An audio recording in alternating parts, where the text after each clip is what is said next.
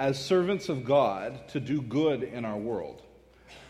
Uh, so today, toward that end, we are going to talk about worship. We're going to talk about real worship.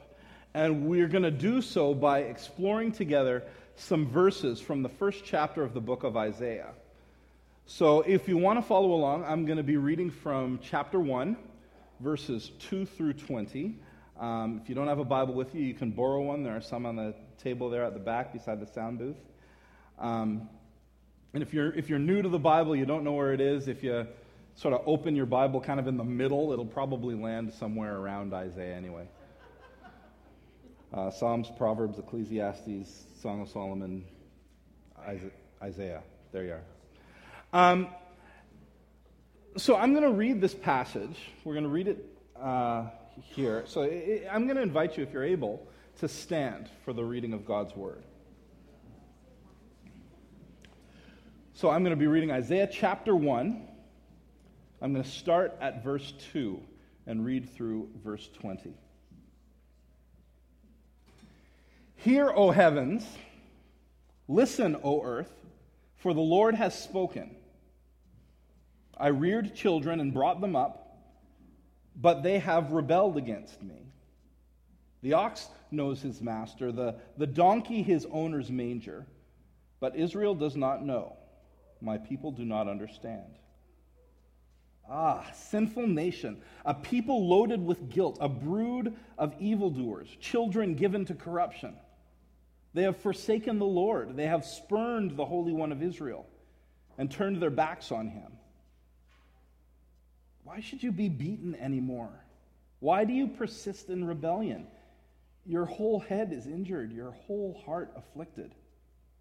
From the sole of your foot to the top of your head, there is no soundness, only wounds and welts and open sores, not cleansed or bandaged or soothed with oil. Your country is desolate, your cities burned with fire, your fields are being stripped by foreigners right before you, laid waste as when overthrown by strangers. The daughter of Zion is left like a shelter in a vineyard, like a hut in a field of melons, like a city under siege. Unless the Lord Almighty had left us some survivors, we would have become like Sodom, we would have been like Gomorrah. Hear the word of the Lord, you rulers of Sodom. Listen to the law of our God, you people of Gomorrah. The multitude of your sacrifices, what are they to me? says the Lord. I have more than enough of burnt offerings, of rams and the fat of fattened animals. I have no pleasure in the blood of bulls and lambs and goats. When you come to appear before me, who has asked this of you, this trampling of my courts?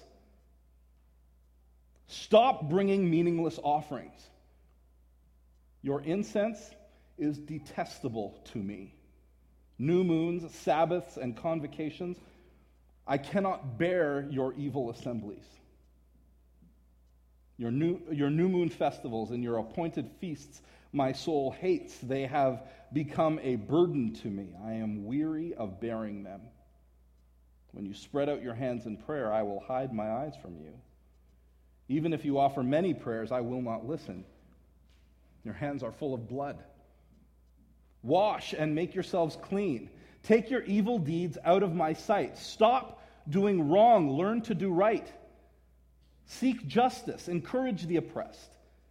Defend the cause of the fatherless. Plead the case of the widow. Come now. Let us reason together, says the Lord. Though your sins are like scarlet, they shall be made, they shall be as white as snow. Though they are red as crimson, they shall be like wool. If you are willing and obedient, you will eat the best from the land. But if you resist and rebel, you will be devoured by the sword. For the mouth of the Lord has spoken. Thus far, God's word. You can be seated.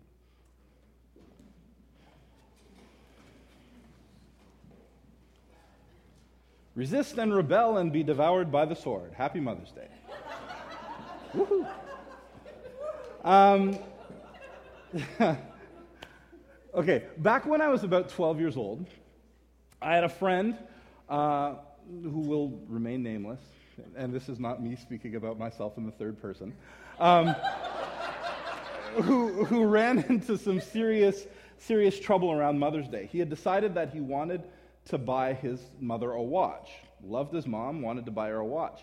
Uh, um, his, his, his mom's watch had broken recently, and she needed a new one. Um, but, you know, like most 12 year olds, he had no money and he wanted to get her a really nice one. Um, so he stole it. He stole it and he gave it to his mom. And his mom, who knew he didn't have any money, um, naturally kind of was curious as to how he came upon this. And, you know, inquiries were instituted and, and the truth was found. And his mom was profoundly disappointed in him, not surprisingly. Um, in an effort to honor his mom, he had gone against the teaching of his mom, uh, thereby effectively defeating the whole purpose. His, his mom would have preferred to have nothing. Okay, so I'm going to hold no secrets from, from you. I'm going to tell you right now what my conclusion is here. I am going to, uh, what, what I believe this passage is essentially saying. Afterwards, we're going to circle back and, and hopefully pick up a few details and talk a bit about what it all means. But for now, the conclusion, okay? And here it is. All of our religious activity, all the stuff we do together in church, and even the act of going to church itself, while there may be nothing wrong with it in and of itself, it is, it is at best a completely useless exercise unless we are committed to spending our lives in pursuit of the kingdom of God once we've left this place. Um, so that's where we're going to wind up this morning. But, but first, in, in the words of St. Wilson Pickett, let's break it down. Um, so, Isaiah, the prophet Isaiah, uh, the, who wrote this passage, um, I, I, mean, he, some scholars think he may have been from a royal family, but at any rate, he seemed to have fairly easy access to the leadership and to the nobility and the kings of Judah, even though they almost always didn't like what it was that he had to say. And the book of Isaiah carries with it these, these dual themes of punishment for sin and then God's restoration. The holiness of God, and by contrast, the brokenness of his people, and then God's deep love for people and his plan to restore them. And consequently, numerous invitations are given to broken people to receive God's wholeness and his love. And he was doing this in a season um, of not only local but, but of global unrest. Um, at the beginning of his ministry, you know, the Assyrian Empire, they were sort of at the height of their power.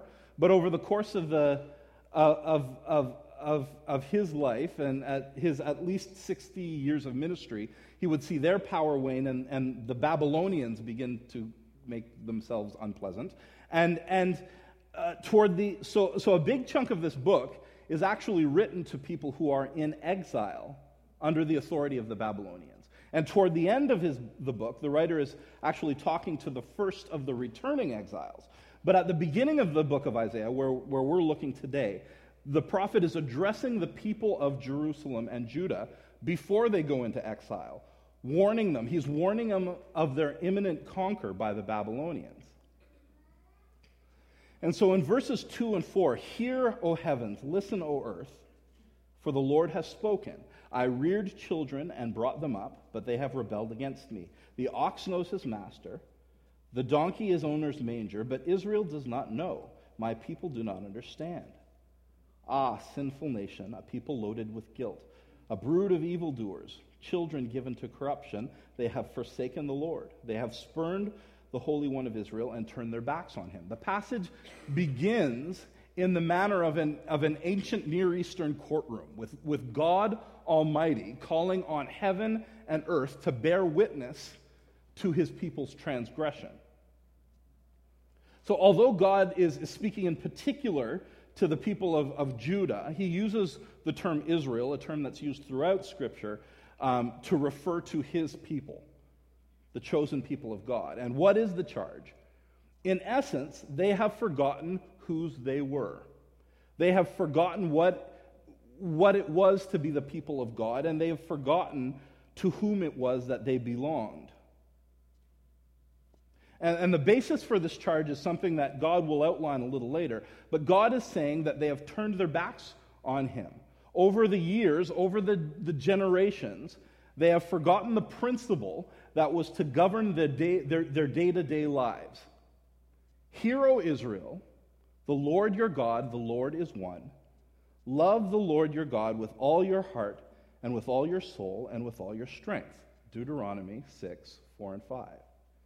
Basically, what it comes down to is that they had, they had broken their covenant, their covenant relationship with God. And, and it's not as though God hadn't warned them. If you read later on in the book of Deuteronomy, in chapter 28, God really kind of lays it out for them. Having given his people the law through Moses, showing them how they ought to do life as his chosen people, God, you know, he lays it out. This is how life works best. And so here are the blessings, consequently, which you can confidently uh, anticipate if, if, you, if you live in this way. And then, of course, too, there's the flip side. Here are the bad things that you can expect if you neglect my laws. And, and like so many of us, like me at any rate, you know, they nodded their heads and they said, okay. Uh, no doubt, with all sincerity at the time, and then over time failed to keep up their end. But, but even before he's done, he's done um, telling the people what he did wrong, God goes on in verse 5. He says, Why should you beaten, be beaten anymore? Why do you persist in rebellion? Your, your whole head is injured, your whole heart is afflicted. And he goes on to, to talk about the different ways in which the people are hurting. God hasn't even really finished out laying his, his charge when I mean, are, are you seeing the deep compassion here? God, God stops, having barely started, he stops and passionately appeals to the people of Judah to change their ways. He notes how beaten and how, how bow, bowed down they are, just as God said they would be if they neglected his covenant. And he calls them to repentance. The people are, are, are suffering, even as God has said, had said they would. And, and the last hammer stroke laid out in, in Deuteronomy 28 was about to fall. They would be invaded by another country, scattered, and exiled, just as God said would happen. Even so, though, at this point, God is inviting his people to turn back to him. But then he goes on in, in verse 9 Unless the Lord Almighty had left us some survivors, we would have been like Sodom we would have been like Gomorrah. So hear the word of the Lord, you rulers of Sodom. Listen to the law of our God, you people of Gomorrah. This is actually a bit of a dig. God, through Isaiah, is comparing the people of Judah to the people of Sodom and Gomorrah. Now, these, these two cities, Sodom and Gomorrah, were legendary for their wickedness. And moreover, they were legendary as very real examples of God's wrath dealing decisively with sin and injustice. Uh, if, if, you know, if you know the story, a, a, guy named Lot, who was Abraham, sort of the patriarch of the, of the people of Israel, Lot is living in this very prosperous but very wicked city called Sodom uh, at the time that it's about to be destroyed, in, in spite of Abraham's interceding prayer. And, and Lot just barely makes it out of the city uh, by the skin of his teeth before God destroys it. And indeed, some of Lot's family didn't even make it. But, but here, these are the cities to which God is comparing Judah, both in terms of the grievousness of their sin and the precariousness of their position. Ezekiel uh, 16 49 uh, says, now, this is the sin of your sister Sodom. She and her daughters were arrogant, overfed, and unconcerned. They did not help the poor and needy. They were haughty and did detestable things before me. Therefore, I did away with them, as you have seen. Because the people of Judah had sinned in the same manner of the people as the people of Sodom, and God expands on this a little later, as we'll see. They were running the risk of suffering the same fate as the people of Sodom. And, and one can imagine the hearers of, of Isaiah, who would have been well familiar with, with Sodom and Gomorrah, at first being kind of you know, insulted that, that they, the, the chosen people of God, that their evil could be put in a class with the evil of Sodom and Gomorrah. But, but however, I can, I, can, I can just as quickly imagine their indignation slowly giving way to the dawning realization of the implications of this comparison for their future in those, in those, in those violent and, and politically uncertain times. And so in verse, verses uh, 11 through, through 15, um, God, through Isaiah, goes on. He says, The multitude of your sacrifices, what are they to me? says the Lord. I have more than enough burnt offerings. Of rams and the fat of fattened animals, I have no pleasure in the blood of bulls and lambs and goats. When you come to appear before me, who has asked this of you? This trampling of my courts. Stop bringing meaningless offerings. Your incense is detestable to me. New moons, Sabbaths, and convocations, I cannot bear your evil assemblies. Your new moon festivals and your appointed feasts, my soul hates. They have become a burden to me. I am weary of bearing them. When you spread out your prayer, your hands in prayer, I will hide my eyes from you. Even if you offer many prayers, I will not listen. This is, this is some very severe language. And what exactly is it that he's trying to say here? He, he refers to his peoples assembling together for worship as a trampling of his courts. He says he's sick of all their sacrifices. He's sick of the offerings. He's sick of the prayers and the singing. He's sick and tired of all of their, their religious gatherings in general. But is this reasonable? Like, is this a reasonable response from God? After all, was it not God himself who prescribed these offerings, who instituted these religious festivals? Has he suddenly and, and rather arbitrarily just sort of changed his mind about how we're to worship him? Well, I, I mean, in short, no, he hasn't. The problem is that while the people were being faithful to God on the surface of things, they were being unfaithful in their hearts. While they were going through, through the motions of worshiping God, they weren't living their lives for Him. See, see here's the thing. Even, even the, the English word worship that we use is, is derived from an ancient Anglo Saxon word that roughly just means worthship.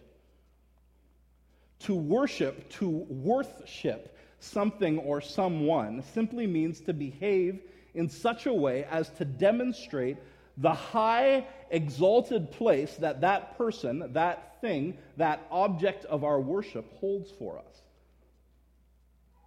And so, at the heart of worship, even for us today, we find not just showing up for church on a Sunday morning, not just praying or singing with energy and passion and tears, not, not just putting money in the offering as it goes by, though it will almost in, invariably involve those things as well. At the heart of worship, though, at the heart of true worship, is the idea of ordering our lives ordering our whole lives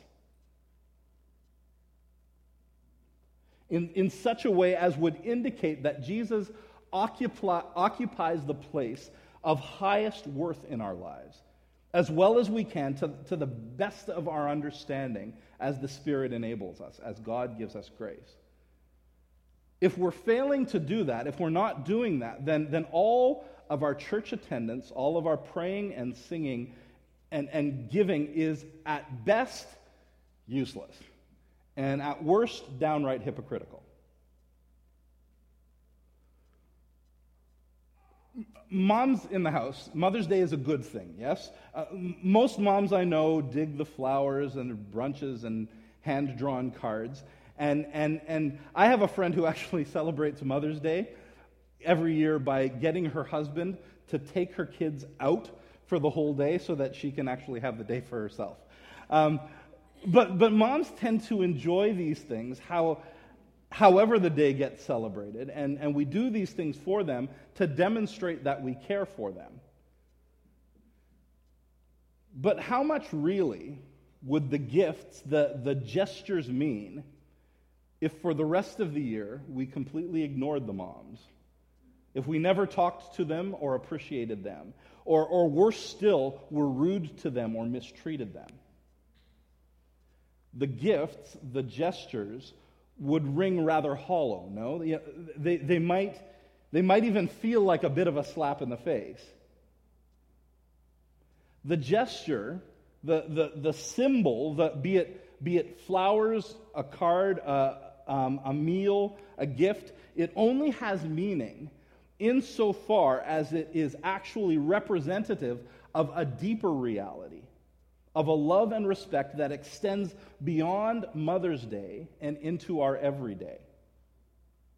For some of us, we need to stop worrying so much about a card once a year and think a little bit more about picking up the phone once a week, you know, or picking up our socks every day. You know, moms of teenagers, can I get an amen? Um,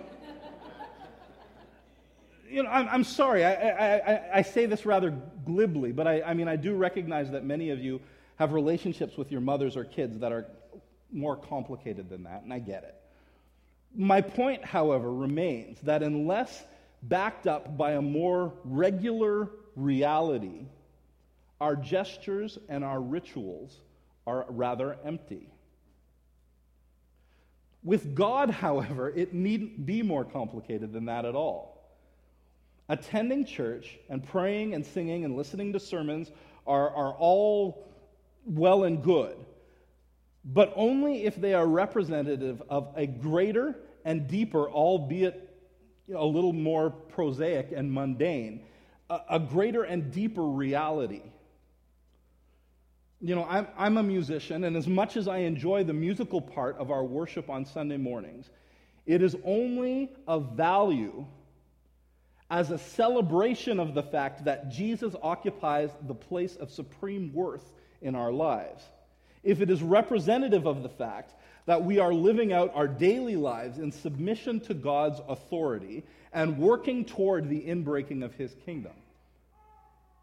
If we want all of the singing we do to actually mean something, then we need to be concerning ourselves throughout the week with God and the things He cares about. If I want my singing that I do to actually mean something, then I need to concern myself throughout the week with the things that God cares about. For the people of Judah at the time Isaiah is writing, if they wanted their sacrifices, their offerings, their prayers and Sabbaths and religious festivals to mean anything, they needed to change and repent and return to God and to offer more than just empty ritual. They needed to hear and remember that the Lord, their God, the Lord was one. They needed to love the Lord with all their heart and soul and strength. So, where had they gone wrong? How did God need the people of Judah to amend their ways? Well, God spells it out. And it's pretty straightforward. He says, Your hands are full of blood. Wash and make yourselves clean. Take your evil deeds out of my sight. Stop doing wrong. Learn to do right. Seek justice. Encourage the oppressed. Defend the cause of the fatherless. Plead the case of the widow. The call on their lives was the same as the call on our lives today. Their job was to care about the things that God cares about, and then to be, to act as his hands and feet going about doing God's work. Well, what does God care about? He cares about his creation, he cares about people. In particular, he cares about the oppressed people of the world. He cares about the poor and the marginalized, and he cares that they are treated fairly and generously. The people of Judah had failed to care for the, the widows and the orphans who were the most vulnerable people in, in the ancient Near East, Near East at that time, a deeply patriarchal society. In, in those days, even more than today, uh, those were people who were at risk. And God's call on his people's lives, as individuals, yes, but also as a community, was to protect these hurting and vulnerable people, to care for and to love them as representatives of the God who cares for hurting and vulnerable people. And so for us, how do, how, how do we make it so that our singing and our sermons and the rest of what we do actually mean something? It, it means that we will learn what it is that God cares about and do what we can to be his hands and feet in the world, doing his will.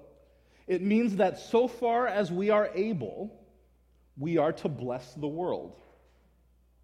It means working toward the inbreaking of the kingdom of God so as, so as to, make, to make manifest to all within our sphere of influence that the kingdom of God is indeed at hand. It means doing good. As a church community, we're, we're, we're doing our best to, to, to work this into reality. You know, first of all, we, we do try to provide uh, community support, encouragement, teaching um, for those who are trying to live out their faith in Jesus. I mean, that's what we're trying to do right now. But beyond that, we want to be a community also that serves their community. In addition to, um, you know, in addition to supporting um, other ministries to the marginalized and vulnerable, such as, you know, Journey Home, pregnancy concerns, and such, we also try to serve the poor in our community through, through our church's food cupboard and, and through our work with things like the wet weather mat program. I mean, that's why we're, we're doing this clothing giveaway thing in the fall that we're going to be doing. That's why we, that's why we partner with, with Lori Allward and, and company at Hungry for Life, um, to, you know, for, for, with their work in serving uh, people overseas and, and building communities overseas in Kenya, as we've been doing. And that's why uh, when it came to trying to find a way to celebrate our 20th anniversary, we could think of no better way than to take an additional offering and use the funds to, to just bless and love our neighborhood. We're always on the lookout for, for new ways to do this kind of thing well and to live out well what it means to be the covenant people of God. We as a community want to be the, a, a people of true worship so that when we sing of our love for God, we're doing so with truth and with integrity but also as individuals, too. We, we need to be working this into reality. I need to be finding ways that I can work this into reality in my own life.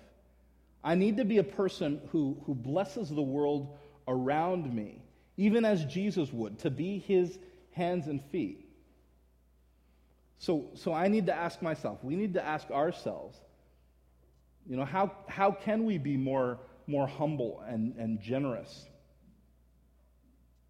and teachable? How, how can we act in, and, and speak in ways that demonstrate that demonstrates solidarity with the poorest and most vulnerable, with those whom our culture deems unimportant and disposable, those, those whom our society has taught to view themselves as, as peripheral and unworthy of love?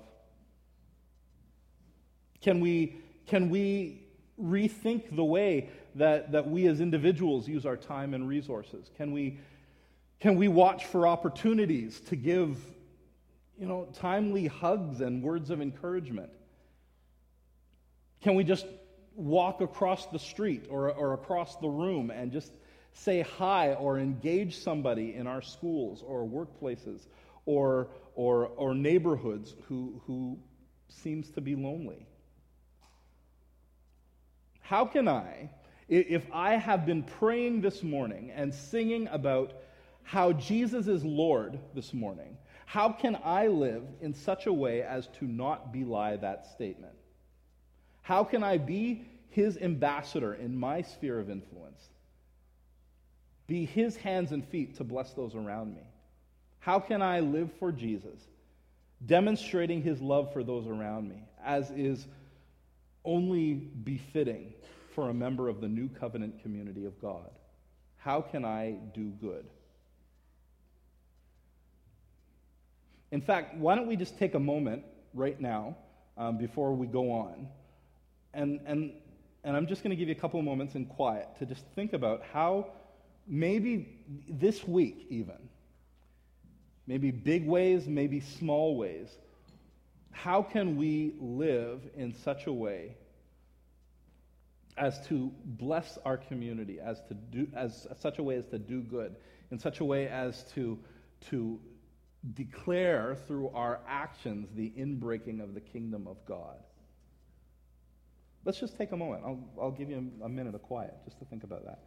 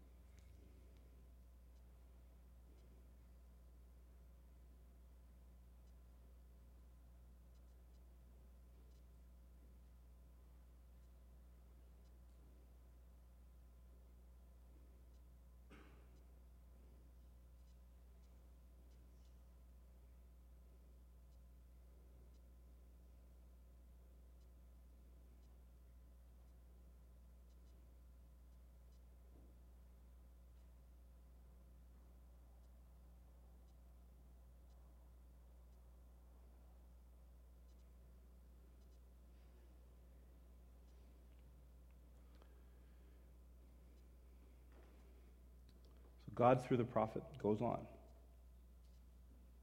Come now, let us reason together, says the Lord.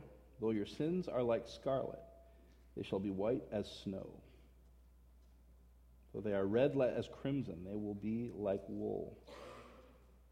If you are willing and obedient, you will eat the best from the land. But if you resist and rebel, you will be devoured by the sword. For the mouth of the Lord has spoken. Even after that indictment of the hypocrisy of the people of Judah, God, in, in his mercy to a people beaten down, offers healing. He reminds them of the covenant they have made and, and, and, and both the promised blessing for adherence to the covenant and the folly of pursuing, persisting in their, their, their breaking of the covenant. So, brothers and sisters gathered here today, I've got good news for you. If you have been doing these kinds of good things that we've been talking about, then, then great. You are reflecting the face of God to a world that deeply needs His grace. And, and if you haven't, I have good news for you too. Come, let us reason together, says the Lord. God's word assures us that there is forgiveness for sin. There is forgiveness for us, even as there was forgiveness for the people of Judah. And that we don't have to go through life permanently soiled with the, hypoc- with the hypocrisy of, of, of sins, of scarlet. We are assured that if we repent and turn to Him, Christ forgives and removes even the most indelible of our stains.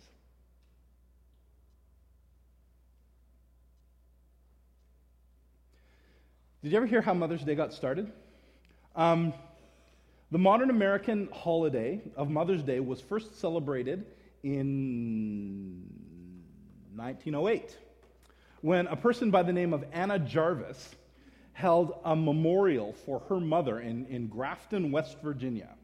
Um, and, and her com- campaign to make Mother's Day a recognized holiday in the United States began in 1905 the year that, that her beloved mother, Anne, Anne Reese Jarvis, um, Anna uh, died. And, and, and Anna, the daughter, her mission was to honor her own mother by continuing the work she started and to set aside a day to honor mothers.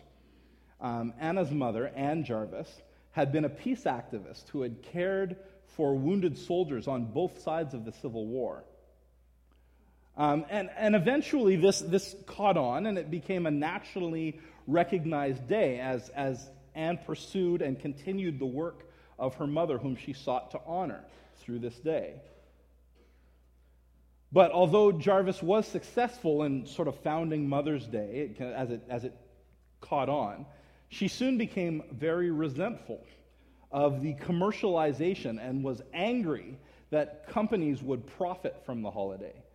Uh, by the early 1920s, Hallmark and, and other companies were, were, were already selling Mother's Day greeting cards, and, and, and and all sorts of companies begin to, to profit by all of this. And, and Jarvis became so embittered by what she saw as a, as a misinterpretation and, and an exploitation that she, she actually protested and tried to have Mother's Day rescinded.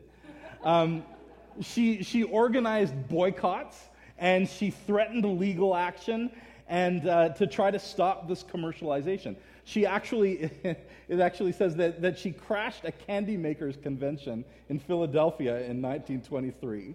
And, and two years later, she was protesting at a, at a gathering of merchants who were trying to figure out how to sell more carnations for Mother's Day, which was the, the flower that had been associated with Mother's Day, and actually got arrested for disturbing the, the peace. Um, but what it came down to was that she got so frustrated that what she had worked so hard toward, what she had intended to become a meaningful celebration of a lifelong devotion to her mother and to motherhood in general, had degenerated into a kind of commercialized tokenism. And she wished she had never started it. Now, I'm not, I'm not suggesting that we do away with Mother's Day. I'm getting dirty looks from some of the moms here. No, Mother's Day is great. Uh, enjoy your day, moms, and everything that goes with it. You know, wear those macaroni necklaces with pride. And, and, and it's great. I, I'm just encouraging the rest of us to make sure that these gestures are merely symbols of a, day, a deeper daily reality where we are picking up telephones and picking up our underwear off the floor and, and showing love through our words and our actions on a regular basis. And more significantly, I'm suggesting that, I'm not suggesting, rather, that we stop with our singing and praying and our studying of God's word and our other acts of corporate worship. No, I, am merely challenging us to make sure that these acts of worship are mere reflections of a deeper, daily, more pervasive worship life of acting justly, of loving our community of serving the poor and of doing good. In the name of the Father, and the Son, and the Holy Spirit. Amen.